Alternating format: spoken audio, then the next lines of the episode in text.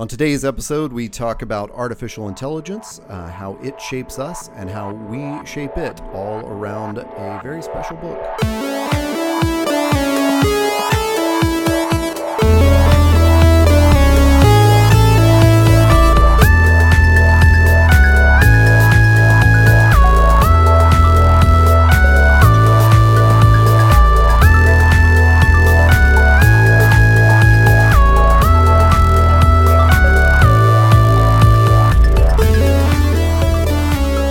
Welcome to Panelism, the podcast where we talk about the comics and graphic novels worth having on your shelf. I'm Taylor Trask. I'm Todd A. Todd, how are you?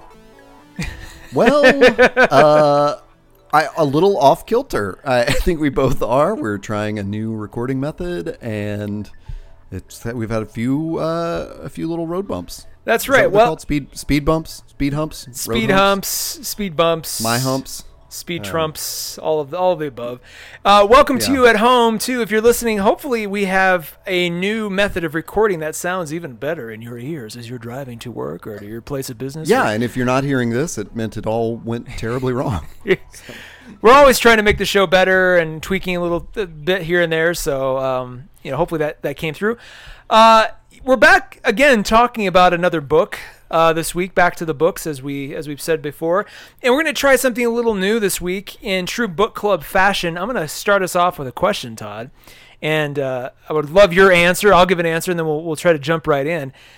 What artificial intelligence story would you want to live in if you could if you could and, and keep that open to book, uh, comics movies tv shows anything involving ai what would you what world would you want to live in or even not live in if you have a if you have a good argument for that too um, where there's ai Well, we're we're fresh off reading one book, which does seem to be the most pleasant. Um, I I would go ahead and rule out like the her model.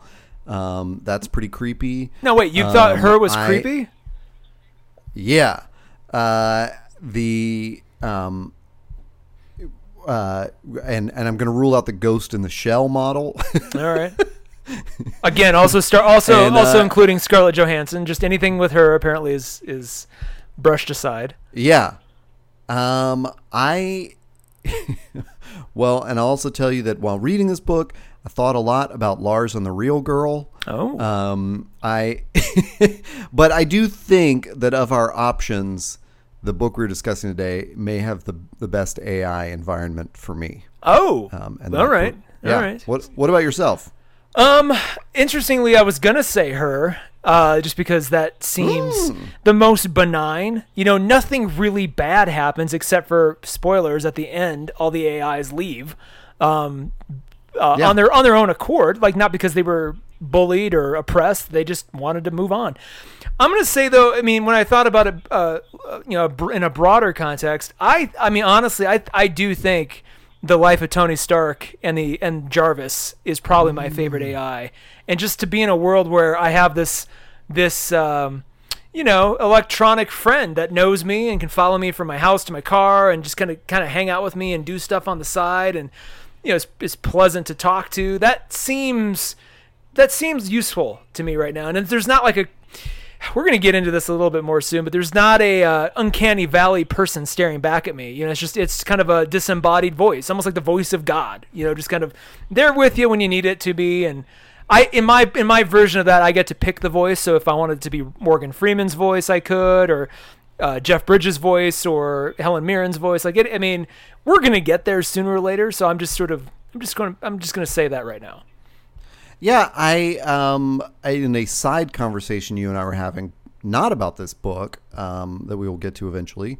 I was telling you that like when my Google Home um, totally dies because I think the speaker's about to blow out, uh, I don't know that I'm going to get another one, and I almost have the opposite her effect, which is like I'm starting to walk away from a lot of the automation in my life because it's more frustrating than just doing it myself, you know. Um, and and I don't know that I need that. You know, I mean, I'm I'm a pretty big champion of like having the outbound, the outboard brain, you know, of like a Dropbox or something where, yeah, it's a, it's fine to take hundreds and thousands of pictures because you know you can store them for no, with no problem. But um, yeah, AI is just not really doing it for me right now, and I think I like the world of Alex and Ada or Lars and the Real Girl because there actually is a physical uh, component to it, and it's Oh. not just a disembodied voice. Interesting. Yeah. Interesting. Well, the book we are talking about today is Alex and Ada, um, written by Jonathan Luna and Sarah Vaughn, with art by Jonathan Luna, published by Image Comics, as as they usually are.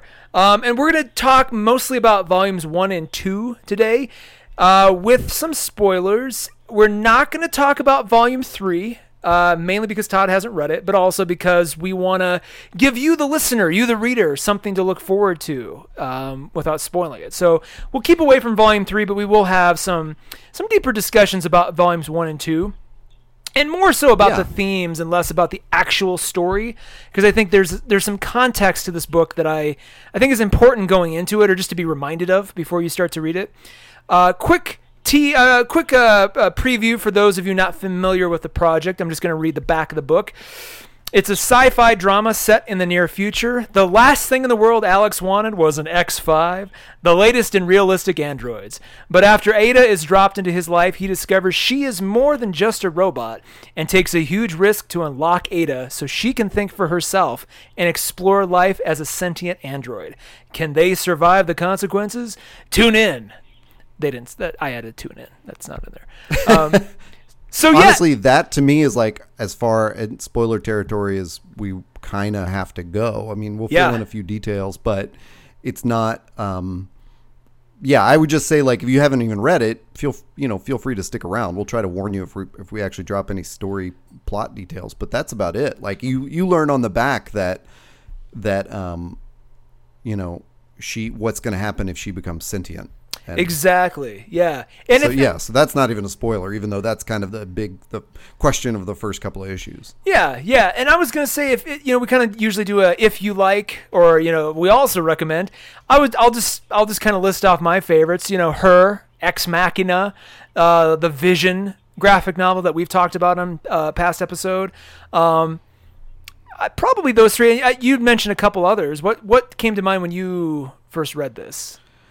Well, there's um, Lars and the Real Girl. You threw that one out. Y- yeah, because immediately there is sort of a component of people using these androids as a like sexual companion, and so that's where that came up. Um, but yeah, all the other touchstones I think were the same, like like her and uh, you know Tony Stark. Um, I, I think like even even more so than just Jarvis being the AI, Alex and Ada for sure takes place in that world where there is a sort of spectral UI that will float in front of the people. You know, there are no more computer screens. They're just seeing um, the the screens that they want through this thing called Prime Wave that they've they've like implanted into their brains. So they're already enhanced humans. And Yeah. as a you know brand new eyeglass owner, um, I you know I was thinking just last week about like how this is like you know the the first the original wearable. You know we're, we're Ooh, yeah. we've been bionic for centuries. You know in that sense. That's a good point. Um, so yeah, there, there, and there's a little bit. So I don't know in volume three if they get into this, but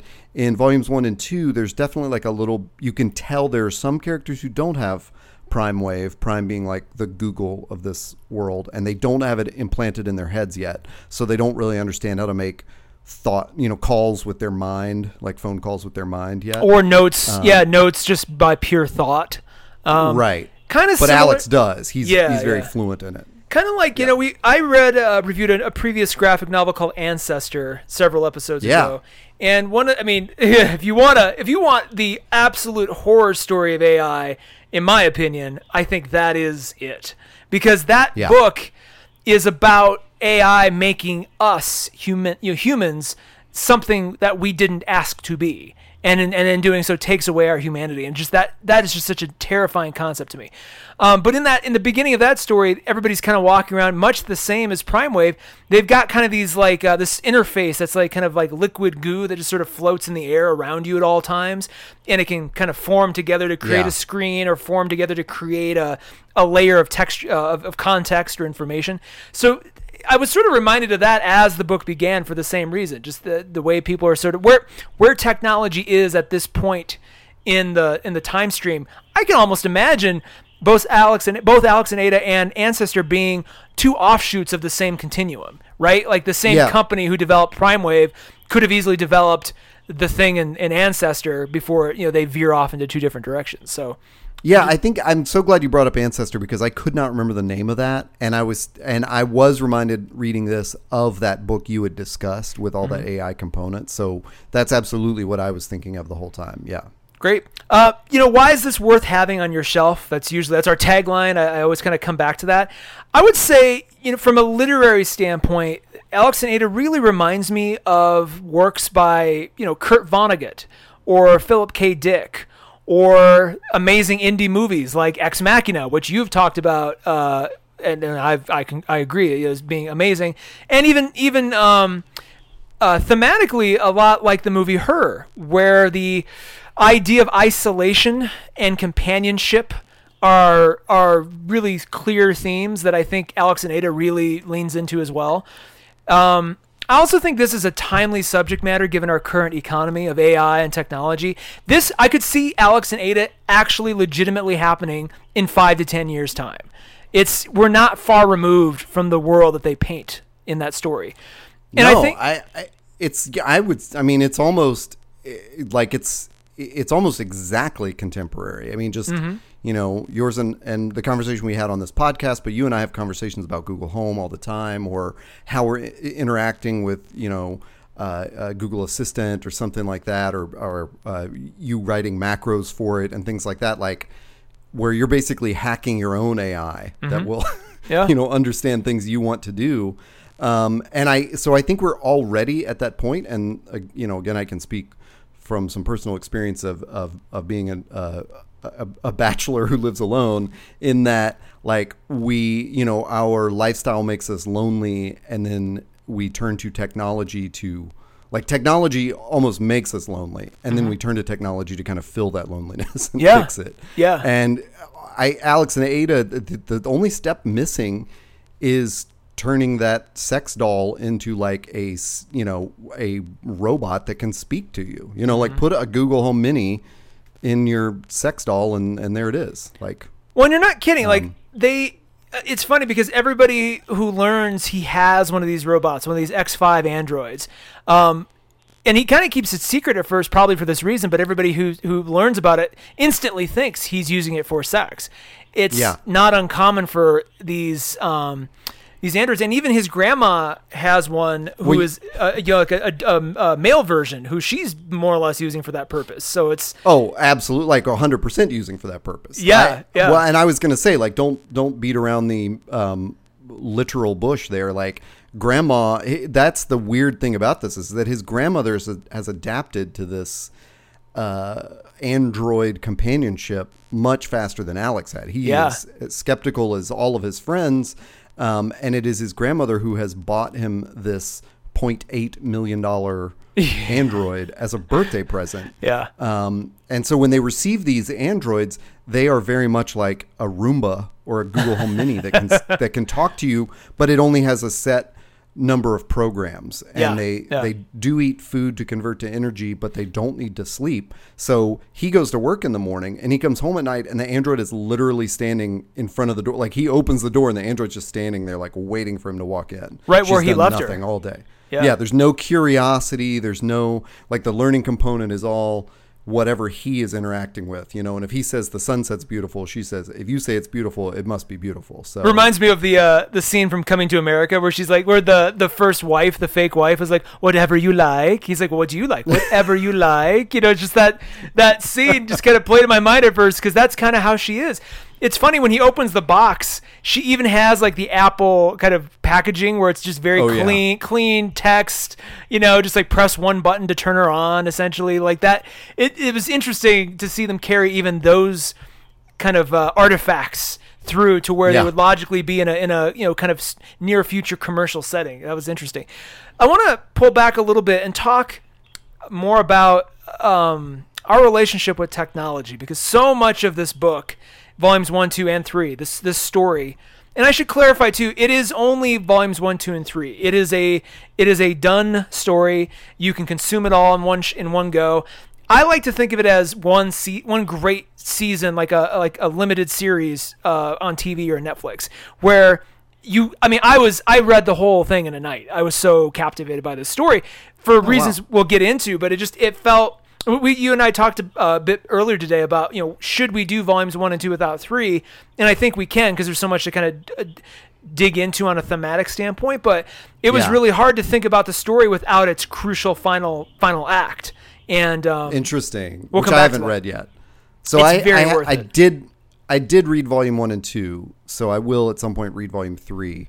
Uh, you know, uh, full disclosure, volume one and two were free on Comixology Unlimited, so I didn't have to spend any money to read those. well let me ask Um, you that being the case did uh, what did you think where how would you rate it I, eh, I mean, this is a, one of those places where unlimited is worth its, you know, cost because this is not a story that I would have stuck with. And it's funny because last week I talked about um, a book that I said was not like an, an assignment for the podcast, and this was very much an assignment. Like Yeah. you, you had picked this book, and and you said, I think this is going to work better if we we've both read it. Mm-hmm. And you you know you told me it was on unlimited, so. I, I've, you know, initially I, I opened it up and was like, "Oh man, I, this art would not have drawn me in." But because it was a reading assignment, I I kept going, and then I did find it where the pace was just picking up, and I was able to just sort of tap through, you know. Um, and I, I, yeah, we'll we'll talk about some of those effects later, I'm sure. But it, um, uh, it is also a thing that was another thing that was on my mind. Um, sorry, this is a long way of answering your question. was when we talked about the book Iscariot a few weeks ago. I was saying how you know it's it's one co- like contained novel. It is a graphic novel, but it's sort of like there are all these great ideas about stuff, and then the storytelling just gets sort of rushed to mm-hmm. com- like to complete the story you're in, you know, mm. versus like building out the world. And this one, I can definitely see like volumes one and two are act one and two. Yeah. Like it's Yep. amazing. Like it is like perfectly on the beats. Like so when I finished volume one, uh, and I had told you like I'm only going to get through volume one, I immediately opened volume two because it's like you're just supposed to continue. It's not, you know, you feel like a wrap up to that part of the story, but you're also aware like now we're in the second third of the movie. So yeah yeah um, yeah, I ended up enjoying it. We'll still talk about the art in a little bit, but um, yeah, you know, it, this is like I said, this is where the unlimited is worth it because you can get into books that you otherwise wouldn't. I would not have ever purchased this to be on my shelf without having like read a whole volume. You It's interesting you say that because I, you know, this is one of those books that kept popping up when I got back into comics hardcore back in 2014, 2015. This I think was just coming out, and it was one of those those Yeah. titles that you just always saw in the racks, and you're like, well, that looks interesting, but I don't, man, I don't know. That is this, what is this? And I'd always just kind of passed it by, never thought much about it. Um, and it was it because it was on uh, Comixology Unlimited. I took a chance on it and just fell in love with it hard and Yeah. fast to the point where it, I echoed your sentiment. The art at first did not grab me, but as you kind of realize what the story is, the art is absolutely appropriate in my mind for for the story being told. Um, and I really encourage you. It, we've talked about it to death, but Comixology Unlimited is a great way to try things out. And I would buy this as a physical copy on my shelf were it not for the fact that I do feel the digital experience is appropriate for this story, both in terms of the theme, but also just the the experience is I think tighter. Um, well, should we get into that presentation now and then Yeah. just sort of reorganize our talking points? let's do let's talk about the art because it is it is such a crucial component to this um, you know if you if you flip through the the trade paperback or a, a couple issues you're going to notice um, it's it is the whole thing kind of has an uncanny valley vibe to it the way they draw Yeah. the eyes you know, and, and this may sound horrible, but at first when I saw it, I thought, oh, these are like are these like Asian characters? Or you know like is you know what is what I wonder what this is about. And then I it's I don't think that's the case. I just think that is the stylistic approach they took to drawing these characters. Just it, it just it kind of looked like almost like manga right? It had that sort Yeah. of feeling to it. Um but instead they kind of I think what they were going for especially on Ada which makes sense, is that sort of translation of Uncanny Valley into the you know pencil art graphic you know non-tangible non three-dimensional space and it it works largely for that reason but it also has a kind of digital quality to it i don't i said pencil i don't think they drew this physically i think this was all on the computer so. screen Oh, yeah, and for and sure. it, and it kind of it, it almost and this is probably intentional it almost has you're looking at it you know how like a lot of web comics have a sort of basic kind of um not amateur quality but like uh you can easily No. Tell web comics apart from Exactly. regular stuff right That is exactly what I. That is the vibe I got. Was like this looks like it looks like a better done webcomic, but it looks like a webcomic. Exactly, and I I think, but it's it is better. It's like it's it, the colors are a little more considered, the lines are a little different, Exactly. but it does still have that sort of like wait. And I wonder if that wasn't their trick. Like you know, the uncanny valley in in the real world is oh this looks like a human, but it it definitely still feels like not a human. Whether that be a CG creation or an actual like living android, um, you're like I can tell this is still not quite there yet, and it almost feels like that was the way they they took the web comic aesthetic and just they almost they you know they purposely brought it so close, but it would still kind of create that same discomfort, that same um, uh, what's the uh, not disconnection, but that same dissonance, that same dissonance Yeah, yeah. between you know your impression of what you the story should be and just kind of what you assume comics are. So that was really interesting, and that is what put me off at first. When I first flipped it, I was like, "Oh, I don't know, but it it uh, trust me, it totally works. Totally works. Well, have you gone and looked up any other art by Jonathan Luna? Sadly, I have not. I'm going to do that right now while we're Yeah, talking. I'm sorry. I'm sorry. You Google it. I there's there was an ad for one of his other books that appeared at the end, and Mm-hmm. it looked like a very different style. But reading Alex and Ada, I couldn't help but think like, you know, well, can this person just not draw very well? Like it was.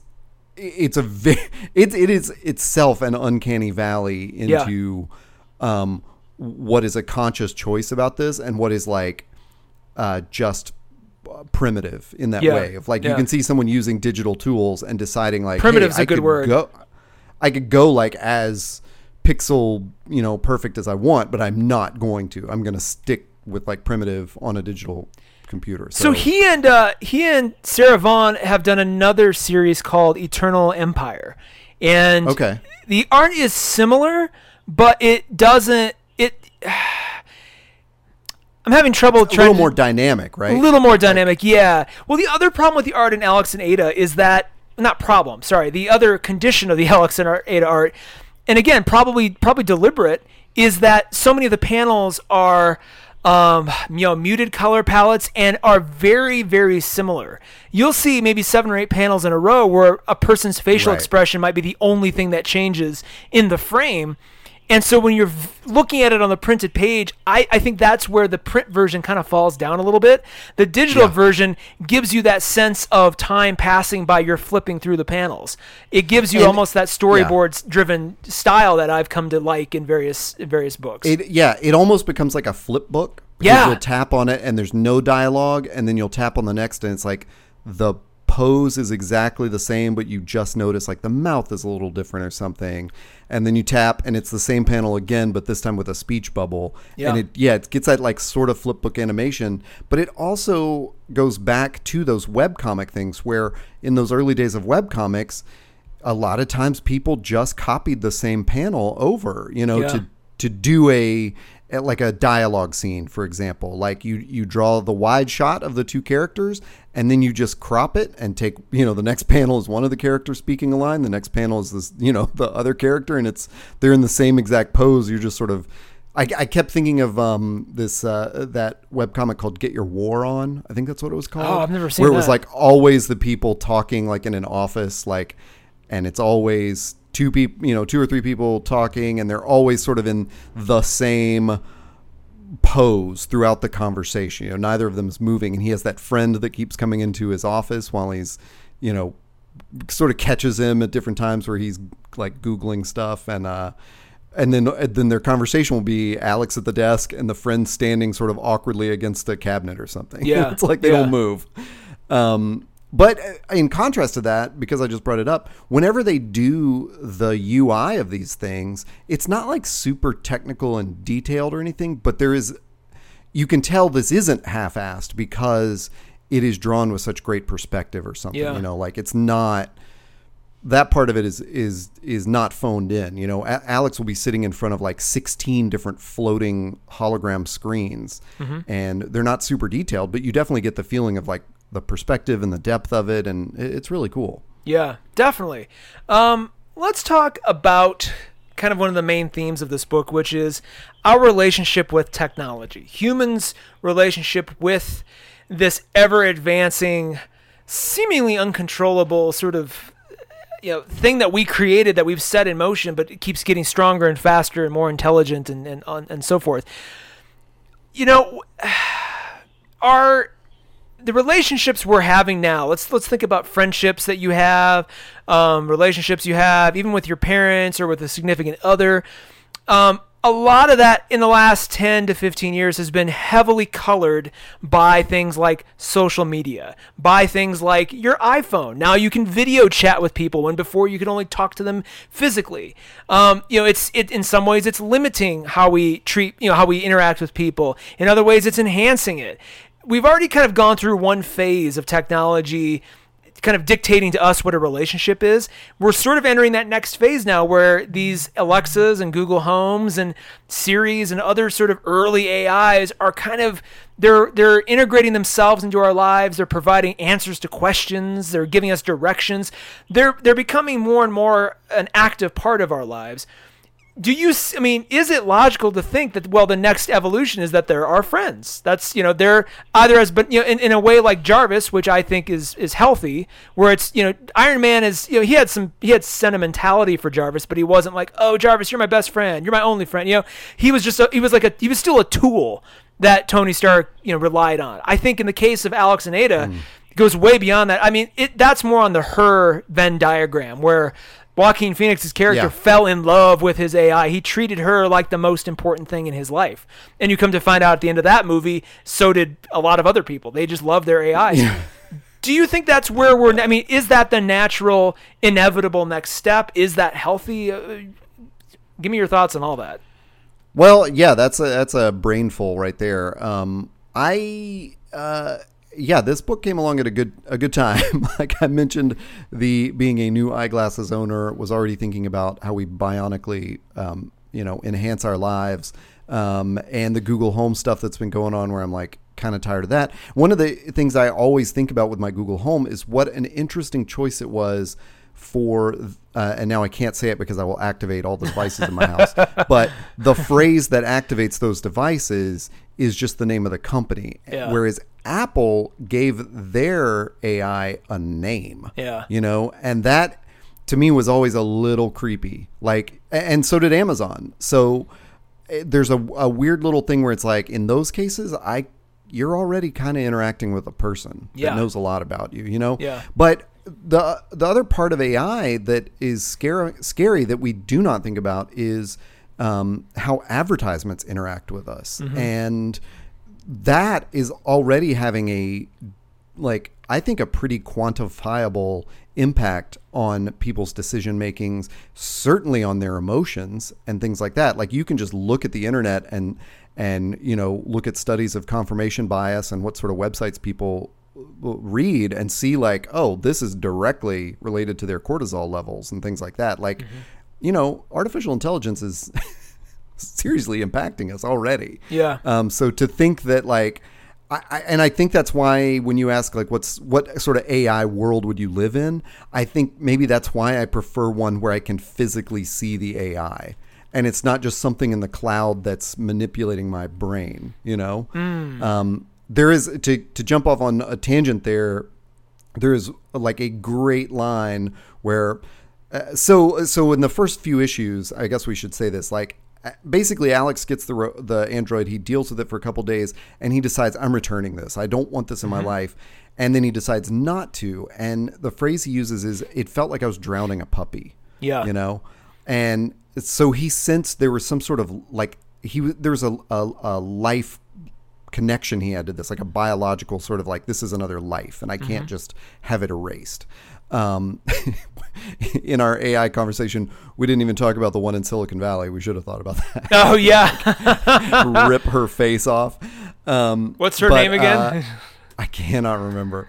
Um, but so he decides he does not return her, and then he's in these chat rooms one night, and he finds he's trying to find out like how to how to add some you know additional functionality to her to kind of like stop her from just waiting by the door like a like a you know deactivated Roomba for him, and he stumbles into this forum online where people talk about um, giving their androids uh, sentience and how the the prime whatever they're called uh, they're not way I don't remember if they're they're maybe their company just called Prime oh Prime Intelligence is what it's Yeah. called Prime Intelligence is already actually sentient but because of this massacre that happened with this other AI with these other AI bots um, Several years de- ago. yeah, yeah. Several years ago, Prime just deactivated the sentience, uh, like sort of protocol within their androids. So it's still there. So they have basically like a, a, a hacker meets them in real life that they've met through this um, forum and unlocks Ada, and so she gains sentience there. Uh, maybe I should have prefaced all that with minor spoilers, Eh. but I think that's I think it's not going to give away anything in the story. No, you're gonna no, you're gonna get there anyway.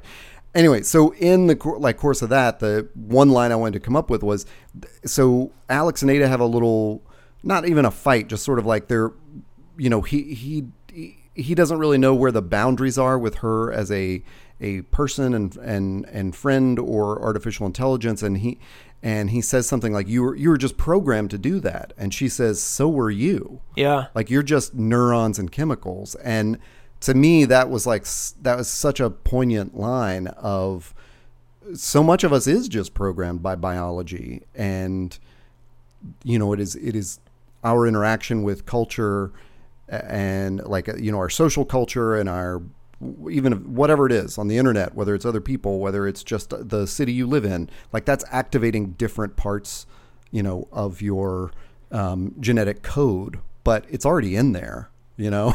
Well, with that, and I, Oh, yeah. No, I was going to say with No, that with that context, the next logical question that this book at, you know really deals with head Yeah. on is are robots people too? yes, And like how did you feel about that? Where I mean where where would you come on that in general and then how did the book make you feel about that? Uh, I hadn't. I mean, I can't say I was thinking about that specific issue or not, but I I have recently been been wrestling with a lot of bigger questions about what makes us human over animal. You know, like a, like an animal desire, basically because. Uh, uh, in thinking about like mental health and stuff like that, you know, uh, a, a dog loses a limb and it doesn't worry about it. That doesn't cause like anxiety and depression in the dog. The dog mm-hmm. just goes on with three legs. Like that's, you know, it it doesn't have the consciousness that that tells it like, hey, things are fucked up and we should worry about this all the time. Mm-hmm. So when I was reading this and thinking like, oh, well, I mean, once you give a robot the ability to think about its feelings, then shit, maybe it has rights. Like maybe that is actual life, you know? And Yeah. especially because these androids have been built that they have to consume food and they, you know, they, um, I guess there aren't other bodily functions that they have to do, but they feel, you know, they taste things, they feel desire. They, you know, once they're unlocked, they're humans. Where did you end up on that? I kind of feel. I mean, it was interesting that question. It, it, feels a lot like the debate about you know. when does life begin? You know, when is there a is a baby? You know, when is a baby a baby? You know, just all of these abortion related questions. It kind of it felt a lot like that. I'm like, we're already ill equipped to answer that question. I don't know if if Western society can answer the what if a ro- you know, what is a robot question too. It did remind me a lot of uh, an episode of the Animatrix Remember that um, anthology that came out around the time of the Matrix Right, sequels? right. There's one that that uh, it's a two-parter, and it shows how Zion or how um how the machines basically ended up taking over and creating the Matrix and putting everybody in Zion. All I mean, it explains all that. And what it gets to, and again, minor spoilers if you haven't seen it. I mean, 16 years has passed, folks. If you haven't seen it by now, I'm sorry. But there's a um, the first episode talks about man creating AI. Um, the AI, you know, the ro- the robots create their own city. They make cars that compete with the you know the the global economy, and they actually send two ambassadors to the United Nations to, to basically say, hey, we're, we're peaceful. We want to we want to be in business with you. And everybody's like, no, screw you, because because they're beating us on all these economic fronts, they're just seen as as nothing. And they actually like they rip the ambassadors apart. You know, they just they just kill them basically right there on the floor. So then, uh, you know, the machines, you know, seeing our seeing humanity's um, response to them, that's when they go dark. That's when they they turn into the machines that we see in the Matrix. They end up coming back to the United Nations in episode two. Um, and this time they're not they're not here to negotiate. They're basically here to say, yeah, we're we're in charge now. And so I just I remember thinking about there's a, there's even a grotesque scene in episode one too where a woman who you think is a woman is walking down the street and some bigoted person comes up to her and you know grabs her purse and yanks it away and you find out she's an android and they rip her apart too and she's like no I'm real I'm real and she's like screaming out and it's horrifying to watch. I Wow. a lot of that kind of passed you know passed through me as I was as I was reading this. Fortunately, it doesn't get quite that severe. Although there are Right. there are some dark moments. Uh, I do not want to spoil it. It really it really does. It, it really helped me lean in more into the okay. This is coming pretty quick. I mean, we're going to experience this in our lifetimes pretty quick. Are how are we going to do? Are we going to, you know, not as individuals, but as a group? Are we as a society? Are we going to be this?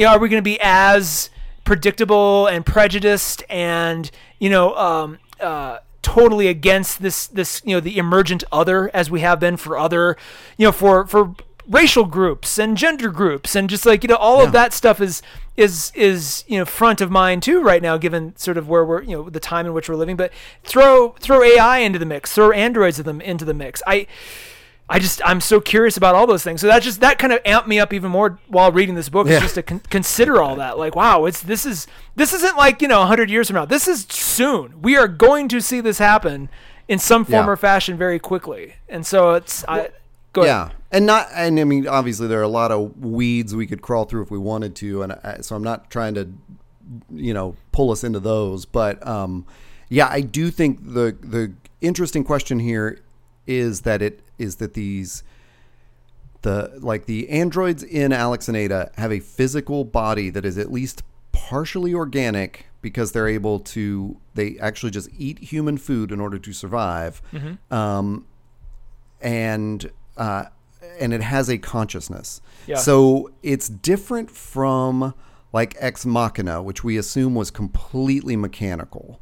Like you know and um, it's different from her in that it has a body. And i think that's a you know that's an interesting point. And i i, I think it's i mean it's definitely like you you picked a good jumping off point there too of like a culture that can't even figure out the abortion debate um like are they prepared to like seriously talk about androids? Yeah. um and the and there is a there is an important distinction here, which is like Ada doesn't subsist in the cells of Alex. You know, like eh, eh, in you know, from speaking for me personally, like in the abortion debate, like eh, the the potential human that is in another human is dependent on that other human and that human already has rights and should be able to decide whether it wants to tattoo its cells or flush those cells out of its body or do whatever. Those are the cells of its own body you know mm-hmm. of her mm-hmm. own body. And I'm thinking of it like there's a character in this who has a bionic leg, and Yeah. he talks about how he's he's upgrading it, and the new model's even going to tan. And it's like, what if that leg spontaneously develops sentience, but it's still dependent on his own cells to live?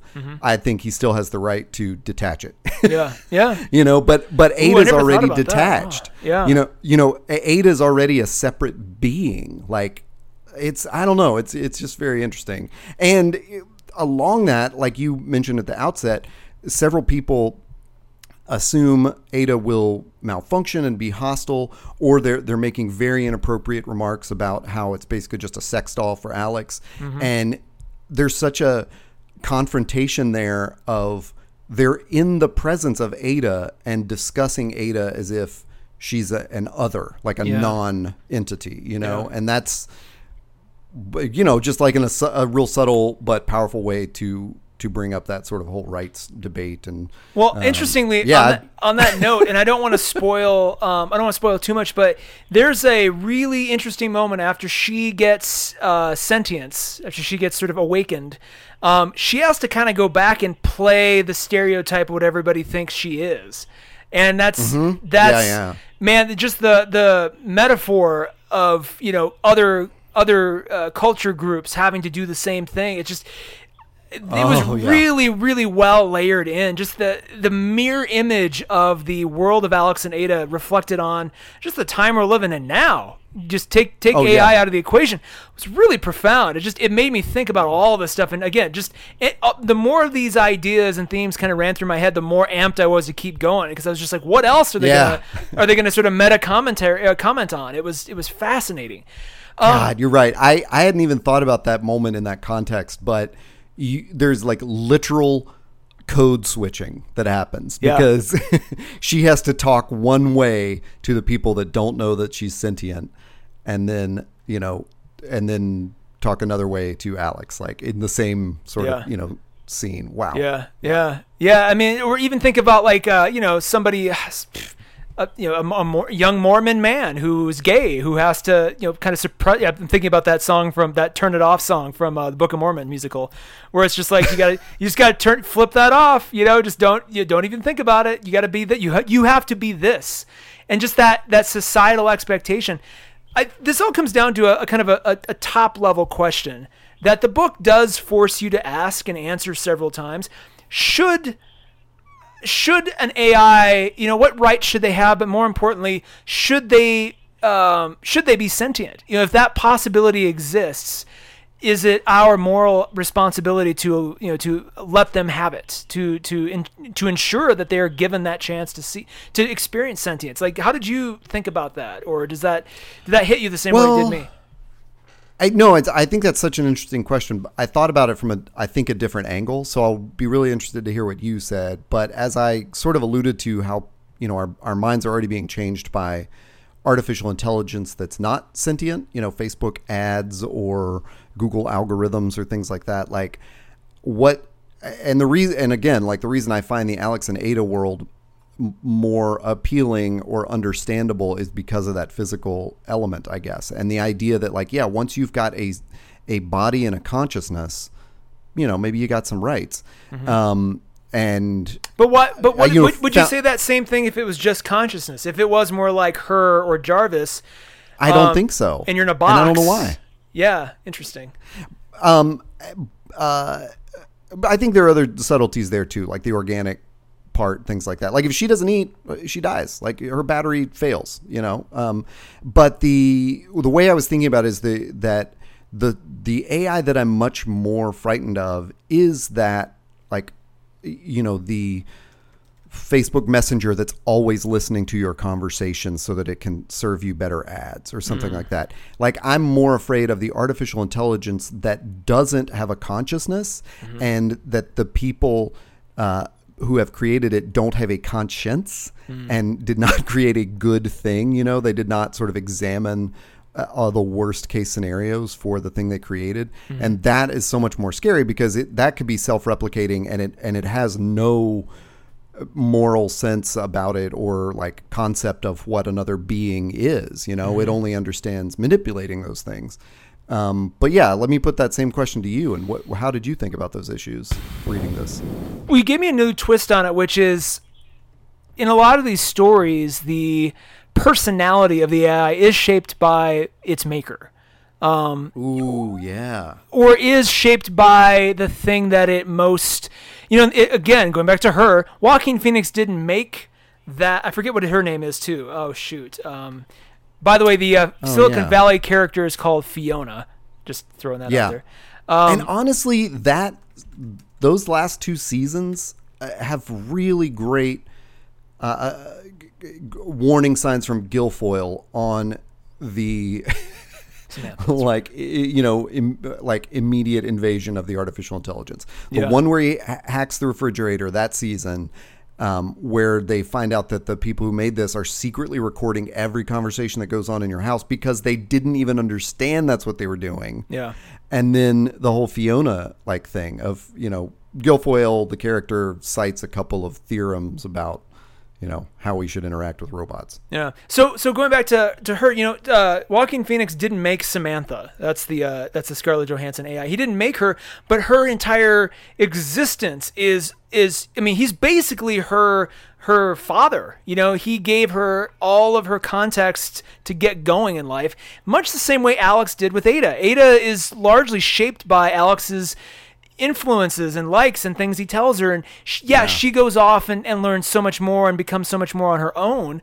But that starting point that nexus of her her awareness and her context is alex.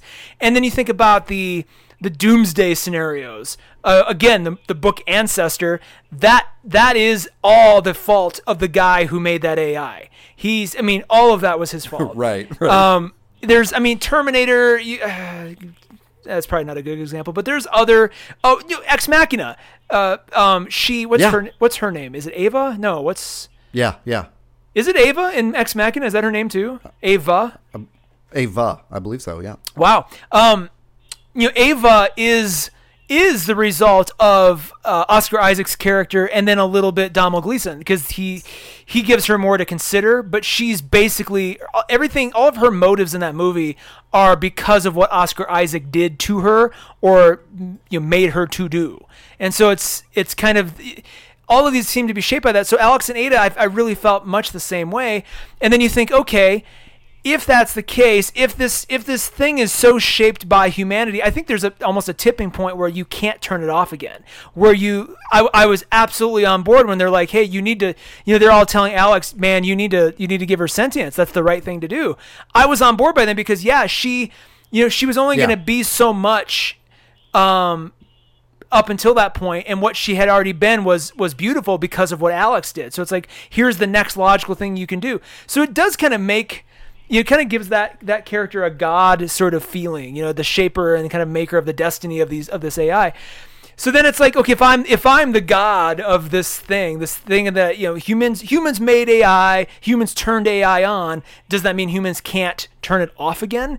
And it's even going back to the the situation in the book where the um, the earlier version of the AI went rogue and killed some people, that was you know large as far as we know that was largely a, a fluke, you know, an accident, one in a one in a million chance, just like any person can go off the handle Yeah. and, and kill. Very similar. That's it wasn't there wasn't something specific about being AI. Everybody's Well, like, we, I- we, we need to turn them all off because that happened. We have to we have to save ourselves. But Right. again, it's like that could happen anyway. I don't think there's anything special about it. Sorry, go ahead. And no, no, no. I, I, I love that you brought that up. And just to like add a little distinguishing feature there, what's super fun about Alex and Ada is that you know that's kind of a trope. Is that like uh, you activate the AI and it causes a massacre or something like that? That's a thing that's not unfamiliar to us in science fiction. Uh, Ultron, for example. Yeah, great Um, idea. Great but what's interesting in in Alex and Ada, I think that gives it this other dimension is that's a different brand of AI. It's basically like if the Apple AI went rogue and caused a massacre, Yeah. and now Google has to, you know, add restrictions to their own AI because of some Yeah. other brand's problem. because point. they talk about the Next Wave massacre, which was another brand. And then later, when um, Ada encounters other awakened androids, there are three different brands. Um, I, I don't know if you noticed that, but they like just sort of slip it in, like uh, when they're when they're talking when they're out in public, you know, and they talk about having uh, there's a what is it called the AI Restriction Act or something Yeah. like that, Yeah. or where they every every Android now has to have like basically a tattoo that is extremely deep in its artificial skin, so that any human and it always has to be exposed. That's the law. So if they cover it up, then the human that owns it is responsible. You know, and if they remove it, then I guess they just shut the Android down. Whatever, it's uh, Yeah. it's a big deal. Yeah. So, yeah. I, I love that that sort of brand war between them was was intriguing to me because it's not a big player; it's just in the background of the story. even that element though i mean that kind of harkens back to nazi germany and jews it's like you have to wear Oh, this mark so we can identify who you are at all times robot Yeah. just i mean and again it, and not that they were being heavy-handed with that it's not like ooh let's make a really fun metaphor i it was just you can easily see oh no this is just naturally what would happen all because of fear exactly. fear would drive a lot of these things. I always come back to, I mean, this has kind of always been the case, even since I was a kid. When I think about, you know, is a robot worth saving? You even go back to like the Iron Giant, you know, which is a, an AI story onto itself. It, when is a, when is AI? When is robot robot worth saving? When should we treat it like like a person? I always come back to like if it saved you, if it saved your life how would you feel? Would you think, oh, this machine, this this sort of just, you know, would it be no different than a bulldozer saving your life? Like, oh yeah, I- sure. I don't, you know, thank you bulldozer, but I there's nothing. I don't care Yeah. really. But if a robot, if an AI did it, like if you're in the Knight Rider car and KITT saved your life, KITT the Knight Rider car saved your life, but got crushed in the process or something, or it got damaged, I would feel, you know, I'd feel bad. I'd be like, oh man, it it really, you know, and right there, that emotion, that sort of visceral reaction to like this thing saved my life. I think that, you know, if you have that, you pretty much have to accept or treat that, sit, you know, that entity as though it is real, as though it is Yeah. operating under its own. I mean, even shit, even if that protocol was a human like hey we're going to program these robots to save people. It's still it's still doing a very human thing which is like sacrificing itself for the good of something else. I don't know i mean some humans don't even do that and we, we keep them around so it's like why would you not you, why would you not put uh, a mechanism in place from a societal or cultural level to ensure that that thing had rights or could maintain itself if it wanted to or, or go beyond? Uh, I don't know. It gets really Yeah. you get really deep and sort of heady really quick when you start thinking about all this stuff. Yeah, and I think what's cool about this book is that they they use a lot of those things to like that we're already familiar with to be in the background. So it's like they subtly bring them up so it's not like the point of their story is you know uh, the robot that saves your life. That's not like the point of Yeah, it. yeah, but it but it's there because there's a side character who tells this story basically about his relationship like his appreciation and relationship with robots uh, androids changed because he was in the military and one of their like killing robots saved his life and then Yep. ended up sacrificing its own and you know just it's not in there like that's not the point of alex and ada it just you you like just like you're saying like you're you're thinking about those things anyway like well what if this saved my life how would my perspective change boom there it is and it just really it was really cool to see uh, characters voice those perspectives and kind of round it out that way you know Yeah, and that's that's why I brought all these questions up because that's truthfully truthfully this book is designed to ask these questions to really craft Right. a reality and make you go, "Hey, is are is humanity ready for this? Is western culture ready for this?" Because it's Yeah. coming. It's coming very quickly. I mean, when they when it came when it published in 2015, I don't know if it was the Alexa even out yet. Maybe it was just about to launch. I mean, there was a lot that they didn't have in the real world that they sort of not predicted, but but you know, this book aligns very very closely with a lot of stuff that's come since, and just really sets the tone for. You know, is it's a very thinking man's book. It very much again, I'll go back to Kurt Vonnegut. Uh, you know, if you like Cat's Cradle, if you like any of that stuff that you know asks near future, slightly dystopian questions, I and this is very much in that tradition. Um, let's let's kind of move to wrap up because I don't want to spoil too much Yeah. more. I think we've covered a lot of the the good stuff that I think this book really provokes. Yeah, I didn't not not. There's no issue to or theme to dive in here, but I, I want to make sure we touched on like something I brought up early on, which is how it's just so perfectly like three three acts to a larger arc. Yeah. and how volume one really leads up to that sentience Mm-hmm. and you know an event that happens at the end of that like of of Ada becoming sentient. And then volume 2 has this other great, you know, like motion of its own that um leads up to the relationship between Alex and Ada changing, you Yeah, know? yeah. And I, I don't know what happens in volume three, but I can just see like from the way that like this story given what you've told me in, in volume three, it, the pacing is just so perfect. Now, granted, if it Yep. were a sci-fi novel, it, there would be thousands more words, you know, used to convey this. Mm-hmm. But I, I was just very pleased with the like economy of this, but not feeling like they'd left something out. They, You know, I'm like, so it- glad it- you said that. That because I, as I was reading, I'm like, man, they, I, they must have had this very tightly outlined. Because you know Yeah. how, you know how some books, especially creator-owned works, they may have issues one, two, three, maybe four or five, but then they don't really have much more past that because they don't know Yeah. if it's going to continue. And you know, even Kirkman's uh, Oblivion, he said, you know, this is I'm going to try to get way ahead. So by the time you read this, we've got volume one finished. But Alex and Ada, because it's so tight. I mean, all the way through to the end. And I will say this: that that ending. I mean, all of Volume Three is is a, a treat. It it does. It has some very emotional, you know, very emotional and very heavy moments. But overall, like you can't read that. I mean, it it is as satisfying a conclusion to any story uh, uh, as anything else I've read that I really really liked. And it's especially given that we were sort of sad and disappointed about Game of Thrones. We were sort of sad and disappointed about a lot of shows and books and things lately in terms of how they end.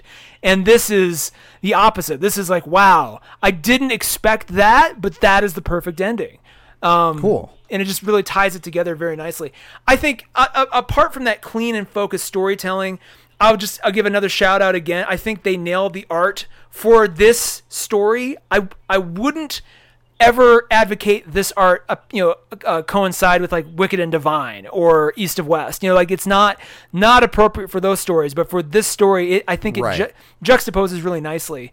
And then, just again, it is it is so relevant. You my favorite graphic novels are the ones that you can go back to, reread them, and you get more insight into the human condition, more more context, and just it provokes you to think at a deeper level. And I think this one, I mean, definitely my first read, but I, I would assume when I read it two, three, four times over this over the coming years, it's gonna still feel that that relevant. Oh yeah, for sure. I, I think so. Yeah. the The only thing is like when we when we eclipse its developments, then what are we? How is it going to read then? But up until then, yeah. Yeah, that's a great question. Ooh, that is yeah. Ooh, is it gonna feel? Is it gonna feel like a? Uh, you know how like we look back on Back to the Future two as like, oh yeah, that sort of kind of got the future kind of right. You know, is it gonna be like that? Yeah. where you're like, ooh, and, and, Yeah. then, and in some ways, you know, you look at Back to the Future too, and you're like, wow, I, I wish some of this had played out. I'm sort of sad we didn't get the uh, instant pizza and the flying cars and the you know all of that. So maybe I mean, it, Alex and Ada may present a idealistic future of AI with compared to where we'll end up, which you know who knows. I, I'd rather this. yeah. I'd rather this than Ancestor. Ancestor is to me the absolute. I, I mean, I would rather live in Terminator world than the Ancestor world. I just, I'm, ugh. Something about that book just really creeped me the hell out, and I, I love it, but it's, it is, ooh, it is creepy. Um, it, yeah, I'm afraid Ancestor may be the closest to our actual reality. Oh, yeah, that's why it's so creepy because you're just you're reading this going, man, all it would take is one guy to just, ugh, ugh, ugh. Anyway, um, Todd, well, we're and it's so. Oh, sorry. Yeah, so, sorry to like tag on there right as you're you're doing a perfect sign out, but like I I don't. it- it- yeah, you just made me think of like in four years ago when this was being published, how relatively simple it would have been for things like Twitter and Facebook to turn off bots mm-hmm. and just say like we got it we're putting all this on hold until there's you know further understanding and Yeah. and they didn't and they didn't. and they still haven't. Anyway, yeah, where could people find us? I would say, uh, you you know, the best place is always Instagram, where we are panelism.inc, but we are also on the web at panelism.inc. Um, that's the full domain, and uh, where, wherever fine podcasts are listened to for free. Despite the number of times we dropped the name Comixology, they're not actually sponsoring us. Not a sponsor. Maybe someday that'd be kind of fun. We wouldn't have to change anything. We just keep doing what we're Yeah, doing. I would. I would finally read volume three if it were free. I think. I think I'm just gonna have to go buy that and read it this week. I mean, that's what I did. I highly recommend it. Go find Alex and Ada uh, at your your local comic shop or on Comixology. Give it a try. You won't be disappointed. If you are, let us know in the comment section. We love feedback. And um, we'll be back Yeah. next week with with more more comics and graphic novels and other stuff, other other other observations, and who knows, we may talk about Stranger Things at some point. It's uh, Yeah. coming up soon. Woo, great. Uh, yeah, thanks for bringing this book. I will talk to you on the next episode.